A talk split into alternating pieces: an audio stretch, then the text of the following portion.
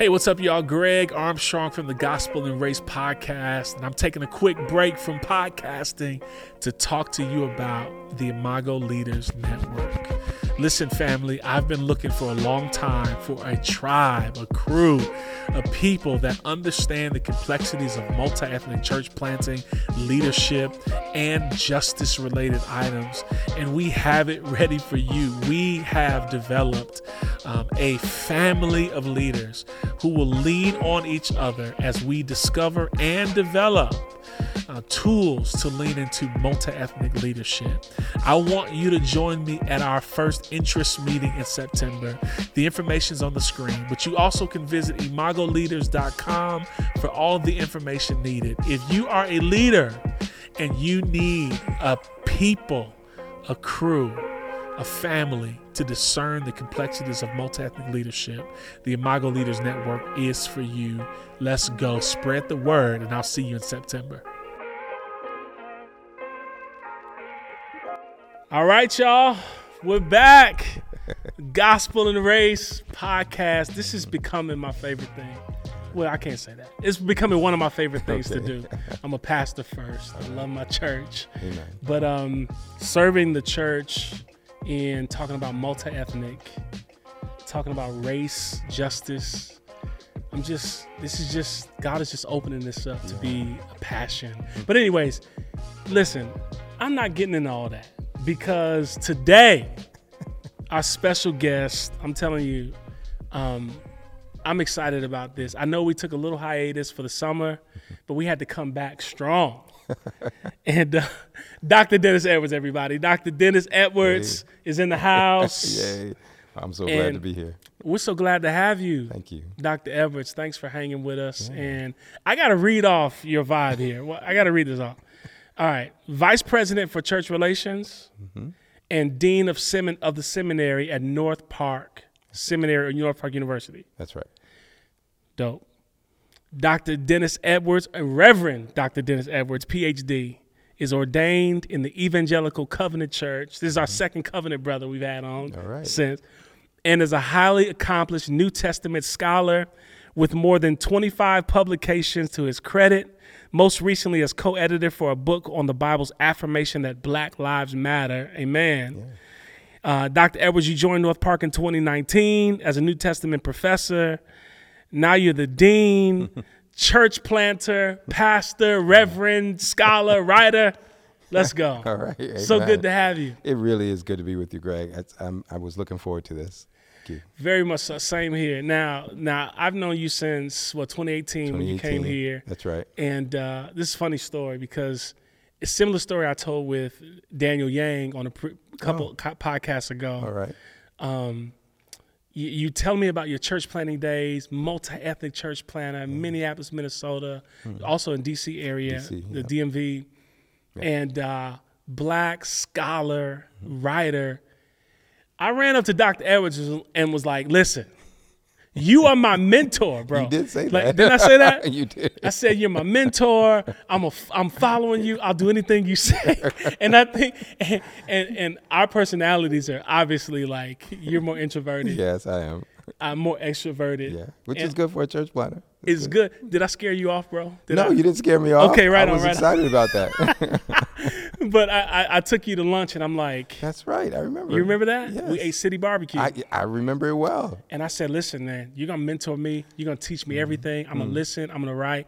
And I'm I'm still taking that position, sir. Okay. Well, I, I feel really badly now because I left Northern and I'm at North Park now. I'm like, oh no. No, but um, you're still in the hood though. yes, yes, we still can connect. Yeah. T- so tell us what's been yeah. what you've been up to. What's been in your heart? Well, yeah. Thank you. I um I took the job as dean. It's been about a year. I'm starting my second academic year in the role. Um, I still get to do. Um, I don't really do any teaching, but I get to do a lot of speaking and sure. connecting with people, stuff that I enjoy. Um, I, I, try to encourage my faculty and students, so that that role I have there. Um, and I and I'm a liaison for our denomination, the, the Evangelical Covenant Church, yeah, from yeah. my role at the seminary and I get to do some writing and research. So I'm working on some things there too. Yeah, that's excellent. And so a few things because we're going to talk about this. Hold on. We're going to talk about Might, Might from the margins. Yeah. I remember when you, I think I remember when you turned in the manuscript for this. You probably do because I was at Northern then. I think Exactly, yes. or Northern Seminary with us That's then. right. And you turned in the manuscript, and I was looking forward to it. We traveled together a few times, and you spoke on this, and so it's been just a great staple. Thank you. This is my second copy, by the way. I got Oh. a copy that you signed for me. Oh yes, I you remember. know, when we were at the conference a few months ago. That's right. But um, I'm gonna jump right in because we don't have a ton of time today. Okay. Um, obviously, this podcast is geared towards the multi-ethnic church, Mm-hmm. but then even more importantly, it's geared towards addressing a biblical view of um, how, how to address injustice and racism in the church. The reality is there's racism in the church. There is segregation still in communities. There's still contention. And the reality is this I believe, Dr. Edwards, that the multi ethnic church is positioned to be. Mm-hmm. Now, specifically, I'm going to say this spe- specifically, in my opinion, mm-hmm. the multi ethnic church led by persons of color in this mm-hmm. season. Yes. Don't, don't trip on me.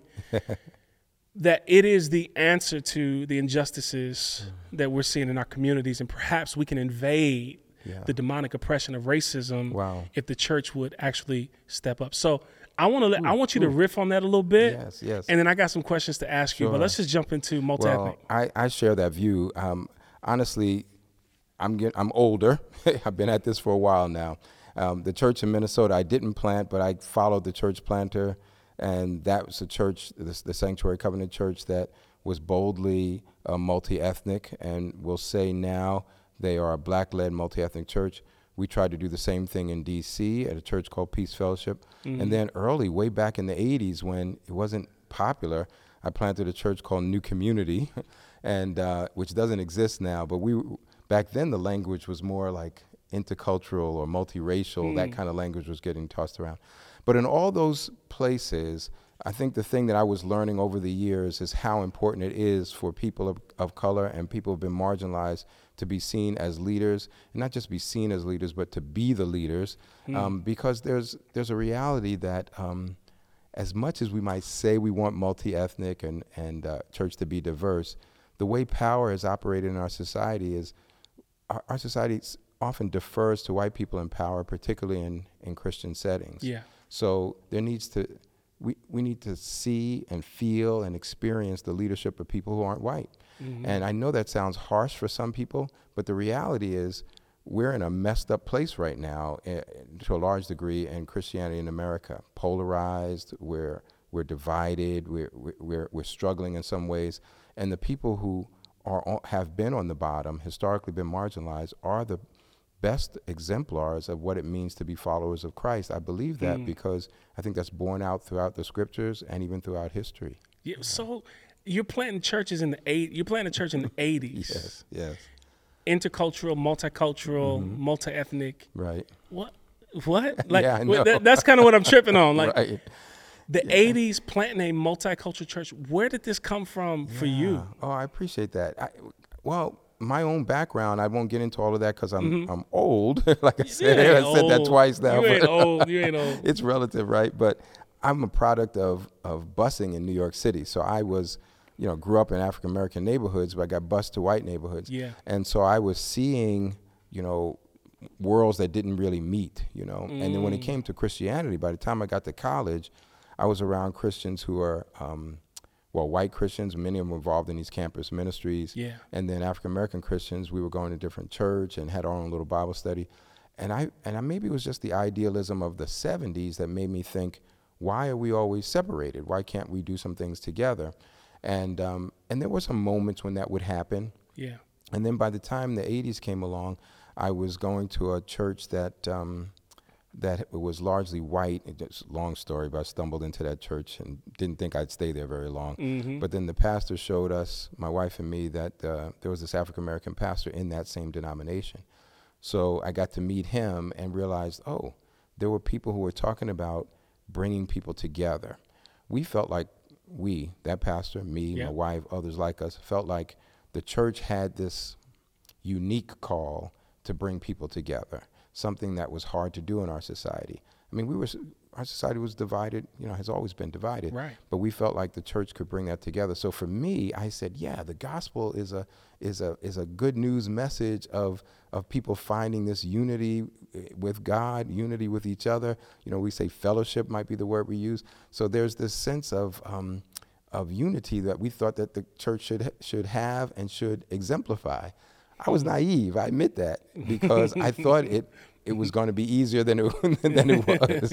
I didn't realize how resistant some people would be to that notion. But even way back in the '80s, I felt like our desire, our divided society needed to see reconciliation or union or some way of of um, of us coming together. Needed to see that happen and see that the gospel was powerful enough to make that happen. That's crazy because, you know, that's what I believe now. Mm-hmm. And so I stand on the shoulders of folks like you, Mm-hmm. other scholars um, who are helping us really navigate Mm-hmm. the complexities of multi ethnic in 2023. What, what I'm struggling with is in the 80s, who who did you Mm. who were you reading, looking at? I mean, I can't imagine that it was as a crazy amount of pastors doing this because especially black led Right. multi ethnic churches Right. because we saw the boom of sort of the multi-ethnic, you know, Mm-hmm. breakout. What in the '80s, '90s, late '80s, '90s, Yeah. early 2000s, when multi-ethnic really became sort of a, Right, a right. system of sorts, right? And we're kind of clawing our way out of that. So Well, I mean, I tend to not always want to name drop, but sure, sure, sure. but there was there was somebody who planted a church on the west side, a guy named Raleigh Washington, and uh, he was with the Evangelical Free Church of America, and a white denomination had the first black pastor in there, and I saw how this how th- how the vision sort of was created. Right, there's actually even a Christianity Today or, um, issue way back from I don't know, it's like 86 or 87, something like that. That my wife is on the cover because the whole choir was on the cover of it. It says the gospel in black and white. I was actually there that day. I was with the choir with my saxophone, but I didn't make the picture. Oh, I, forgot to mention, I forgot to mention musician. I missed that piece. Oh, that's all right, man. I played the sax Yo. and the flute, you know. But, but, um, but the reason why I'm hesitant to drop the name is because there were some things that I learned that I did not want to reproduce, Mm. but there were at the same time things I learned that were important in terms of w- what it meant for, uh, in this case, African Americans to be involved in these white evangelical spaces. I was watching it, I was experiencing it. Um, so on the upside, that church gave me a sense that, oh, you know what? There's something new and different and right about trying to get us to, together across these barriers of that society would have. And race is one of them, but also economics. I mean, so many other barriers. And I felt like the church should be able to break down walls. In fact, that's the book that Pastor Washington wrote with the guy, the late Glen Kehrein, who was a phenomenal uh, community developer. They wrote a book called Breaking Down Walls, you know. But I would say I, I, I moved from some of uh, Raleigh Washington's philosophy um, of how he was doing ministry, but I shared some of the basics of of being in this a space that would model something that was different from the rest of the society. So that's I mean that was part of my influence in the 80s. I mean I have to say there weren't a lot of models, mm, and mm-hmm. so consequently, consequently, we made a lot of mistakes, you know. But but we were trying. We we just thought, you know, if we if we raise up, you know, this this vision, people would come. Yeah. I was naive. They weren't coming for that. Yeah, yeah, At least yeah. not many people. So yeah, mm. that that's fascinating, mm-hmm. and but thank you for that mm-hmm. because be, because a, a lot of the scholarship that I've gone after, it, it hasn't gone back that far. Hmm. Yeah. To be honest yeah. with you, in- into well, the 80s. Well, I wasn't seeing scholarship. I mean, this was more practitioners. practi- and, yeah. um, in fact, the person I shouldn't even leave out, but of course, he was instrumental too, is Coach Wayne Gordon.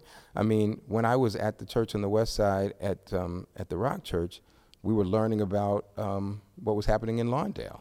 So I had to go visit over there when I was still a seminary student about to graduate to go see what God was doing over there. Really? And that was a church that had also been serious about reaching its community and bringing people together from different backgrounds. So that was another influence.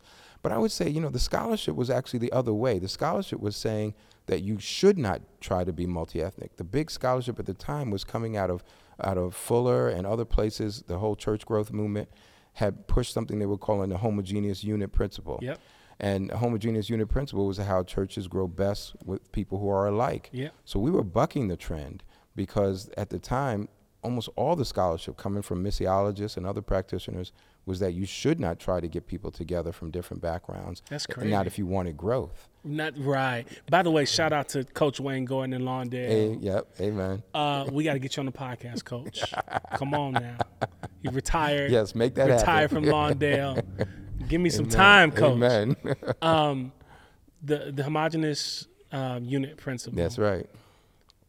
um, that that was a study, right? I, I've read about it. Mm-hmm. There was a study that said that churches will grow, you know, when they're with the same people. That's right. Was do you think that was systemic? Do you think that was intentional?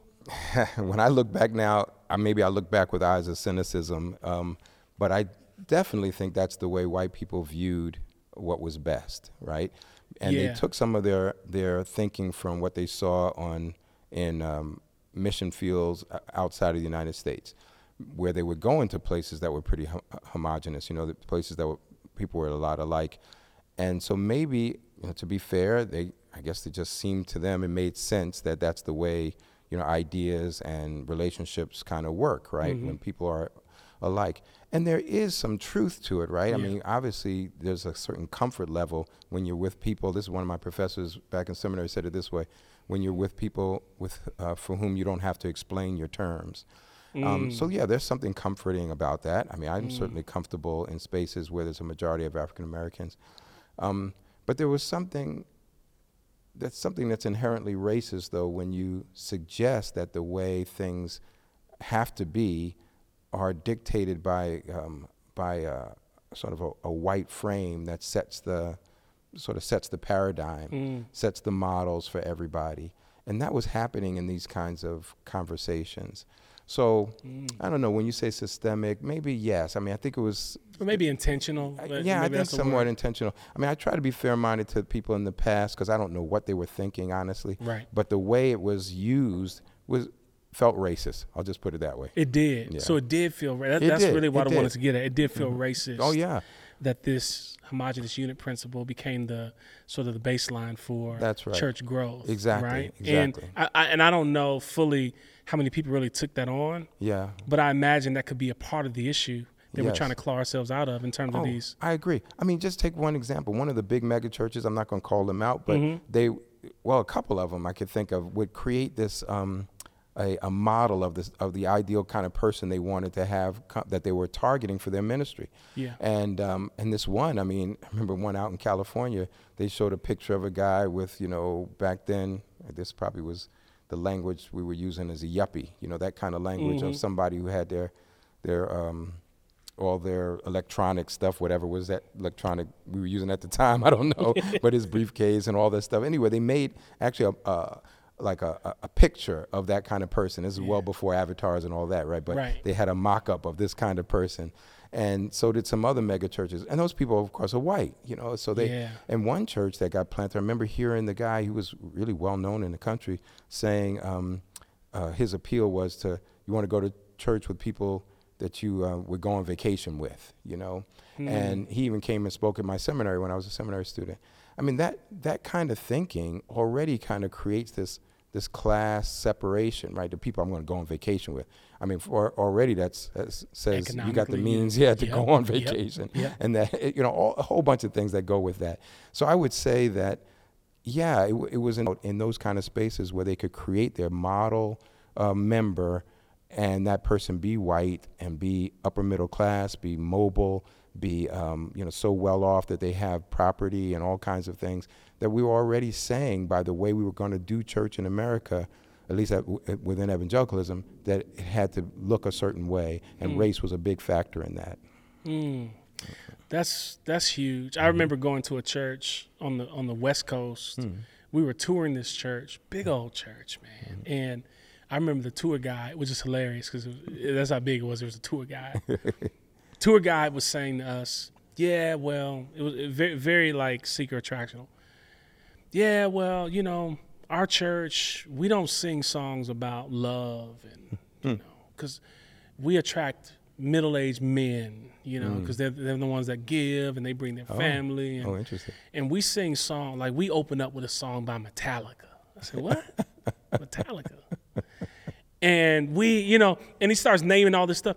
And the more he talked, the more I was thinking like, "You've just you've iced me out of this church so clearly." Oh. Yes, You know what I mean? Yep. Like you've told me who's supposed to be at this church Exactly. right? Exactly. But but the problem the problem I have, Dr. Edwards, and here's what I want us to correct so that mm. we can see some some growth.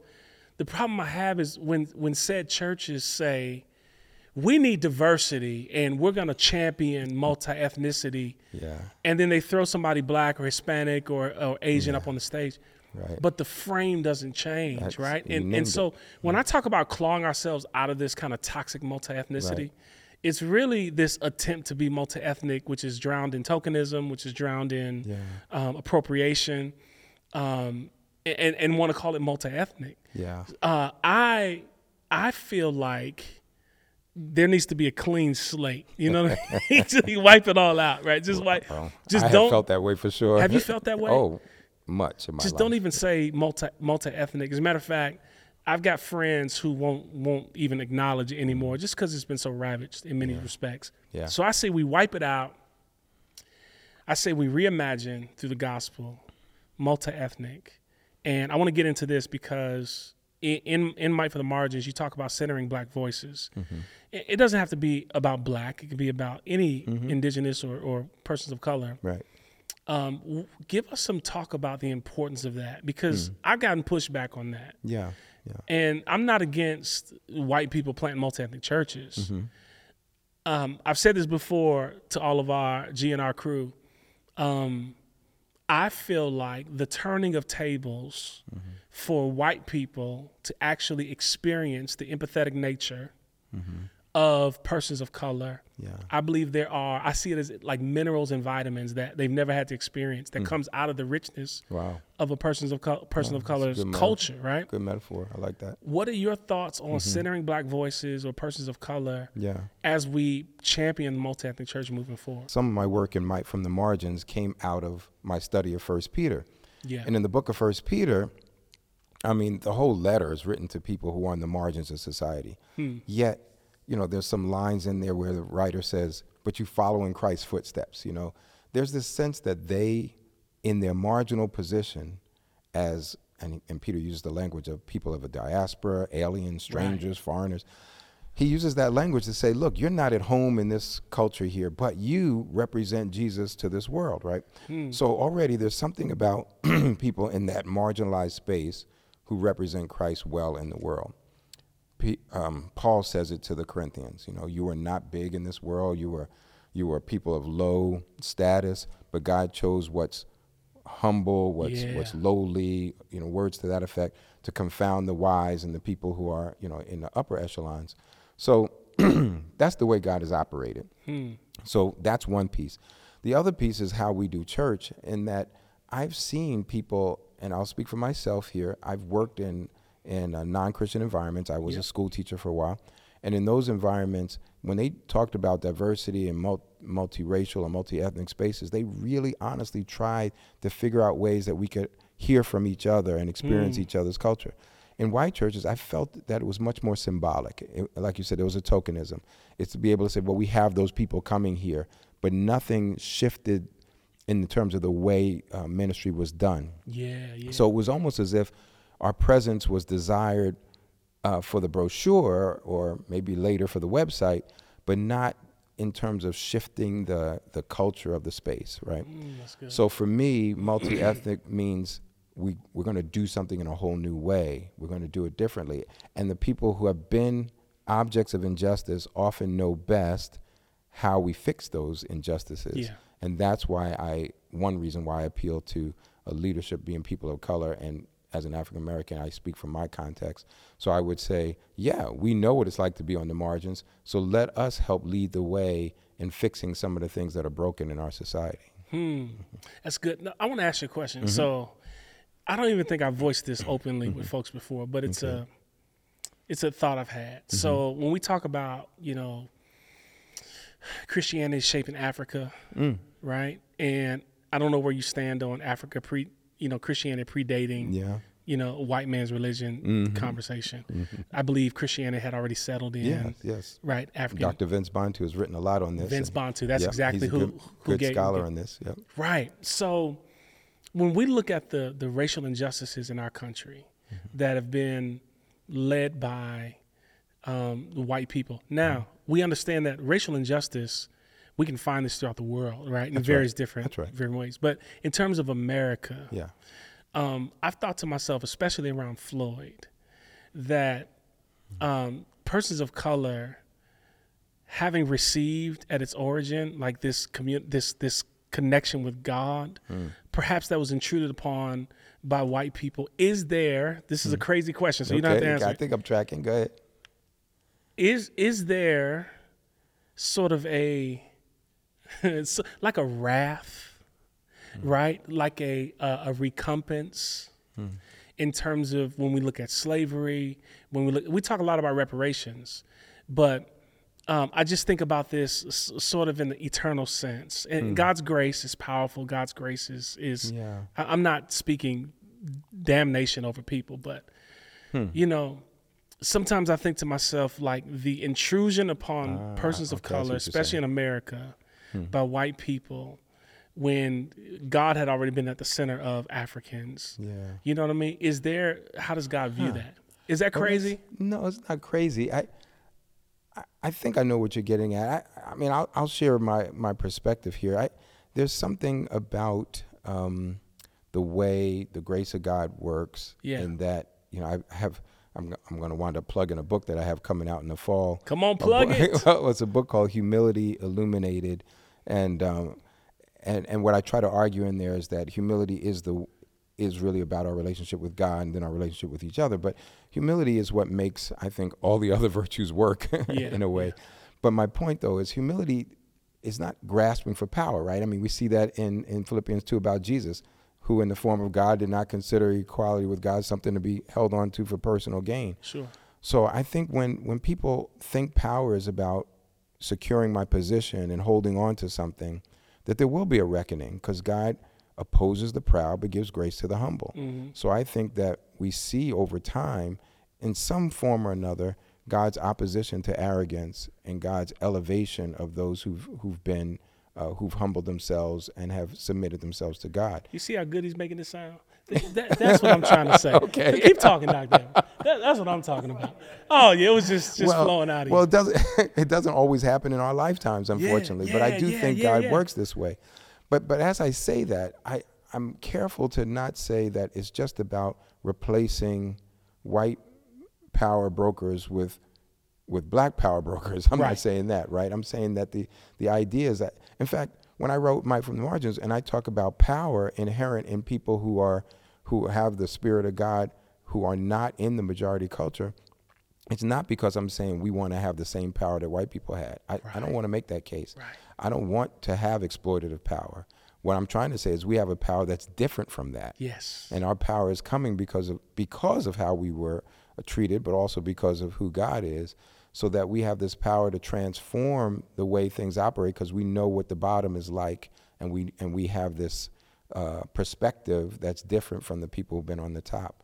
So so that's for me. It's so it's not about you know again knocking somebody out for just to put somebody else on the throne. It's to say there's a better way, and you need to look over here in the place that you would have ignored before to see that better way. That's good. All right, That- that's that's what I needed to sort out. So I, I love it. I love. It. Let me ask you this: Mm-hmm. What do, can white leaders lead multi-ethnic churches? I struggle with that one a lot. I've gone back and forth because there are some good models. I mean, you had my good friend on on on this podcast, uh, David Swanson, Swanson, And my man. I mean, Shout out to Swanson. and a big shout out to him because he's really um, unique in some ways. Um, I I think I guess my answer would be yes, but but there's a lot of caveats to it. I like that. I like that you struggle with that though. I well, my my struggle is I, look. I'm gonna. I'm sharing from experience as well as Yeah, I yeah. think there's data out there. Right on. When we were planting our church in D.C. called Peace Fellowship, and um, I left a, a church on Capitol Hill that was largely white, and I w- and I had become the lead pastor of that church, and faced well basically racism. Yeah. And I re- wound up resigning. I was only 40 years old. I didn't know how to fight all this by myself, Mm. and I felt like I was alone. And after I left, a lot of people left that church. They were disappointed that I left. They didn't all come with me. They all just left. And for about nine months, I didn't know what I was going to do. I was finishing up my PhD, but um, but we wound up planting another church.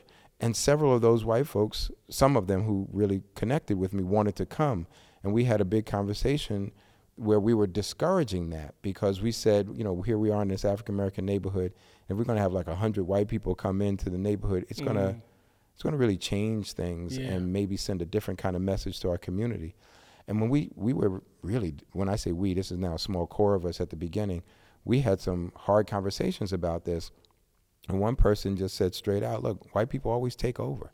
And there was that sense, and I have felt it in my experience. You know, I didn't mm. want to like declare it as true for all time, but it really did have that feeling. And we said, you know, if they if if we're coming to serve this community, then let's let's make sure that the leadership of this church reflects this community and has a and sets a good example for this community. So we said everybody's welcome, but you have to respect our context. And, uh, we had some white people who left, you know, when they when they, for whatever reason, some did articulate their reasons, but it was it was a struggle for us back then. But we came to the conclusion that our our geographic context there in the southeast part of D.C. was that we did not need a church led by white people. Hmm. That's good Yeah. because of the the temptation to take over. Yeah, we and and I saw it. I mean, it's been my life experiences, and I'm in my 60s now, Yeah. and uh, it's it's over and over again. You know, there's I mentioned this in the book too, but there's that scene in the first Black Panther movie you know, when Yeah, uh, you know when I they're trying to get uh, well King T'Challa is incapacitated. I'm not going to give that away, but I'm sure everybody saw it. But anyway, but If you ro- ain't seen Black Panther, yeah, right. But the royal family has come to get help from from the Jabari tribe, and Yeah. M'Baku is sitting on the throne. And of course, right when they try to plead their case, it's the white guy who speaks up first. Agent Ross, he starts talking, and M'Baku starts, you know, banging his staff, and they start barking, and they drown him out. And I was like, yes, because part of me is that's been my experience. Even though almost, I mean, everybody there is black except for the one white guy, and he's the one who's going to talk. And that's been my experience. So that's what I mean by white folks taking over. There's almost this assumption, and not that it's calculated, it's just been built into our society. The assumption if the white guy is the leader, the white person, mostly a man, is going to be the one in charge, and, and we have to defer. Now, I know of models of white pastors leading in black neighborhoods. I, the question I would have is how empowered those people are really in that church. And that's, that's always an open question for me. Yeah. So what what are you gonna? So I do got a lot of buddies who are passionate about multi. Mm-hmm. Yeah. I mean, everybody's not Swanson. That dude. he- Right, yeah, He's yeah, gonna get kicked out of the, the He Caucasian better not. assembly. Okay. But but but but thought you would to you? say s- the denomination. Like, you better not. no, not the denomination. No, we got love for covenant. But but what what do you say to my my white friends who are like, hey, Yeah. I, I believe, and I got I got white buddies who have got really really great multi ethnic churches. Okay. and I think they have great postures. But Yeah. um, you know, what what would you say to them? Do you have anything? If not, it's cool. I well, just I think the basic question I'm asking is from whom are you willing to learn and submit yourself? Mm. So sometimes I see white young leaders who are raring to go. They got their Bibles, they got their plans, they got their strategy for reaching these communities, and sometimes they go into communities that are that are um, you know Latino communities or African American communities, and they and they're going to set up shop and they're going to do their church and all of that, and they haven't necessarily stopped to learn from the folks who've been there already. That's one piece of learning. I mean but also and i mean some of us pay a lot of dues along the way and i've certainly sat in my share of classes with never a white uh, i mean never uh, i mean only white faculty members only white you know denominational leaders. I've been in those spaces many many years of my life.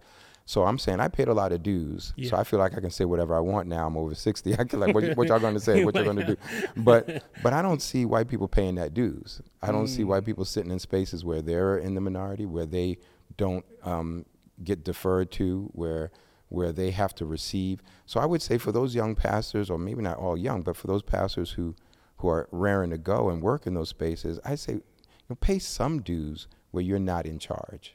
Mm. That's It's hard. That's a T-shirt, bro. I mean, but it's hard. I mean, I, I have a friend who did consulting for a denomination, and it's a T-shirt. That was good. Pay some dues where you're not in charge. That's yeah, crazy. Yeah, but that's that, but he he said he was giving advice to this church that wanted to be multi-ethnic. Excuse me. And this pastor was going to hire a black associate, and uh, and my friend who was giving the advice he said, "Well, why don't you become the associate?" And he just, just he just could not. He just couldn't reckon with that. That the idea that he would be working for somebody black. Mm.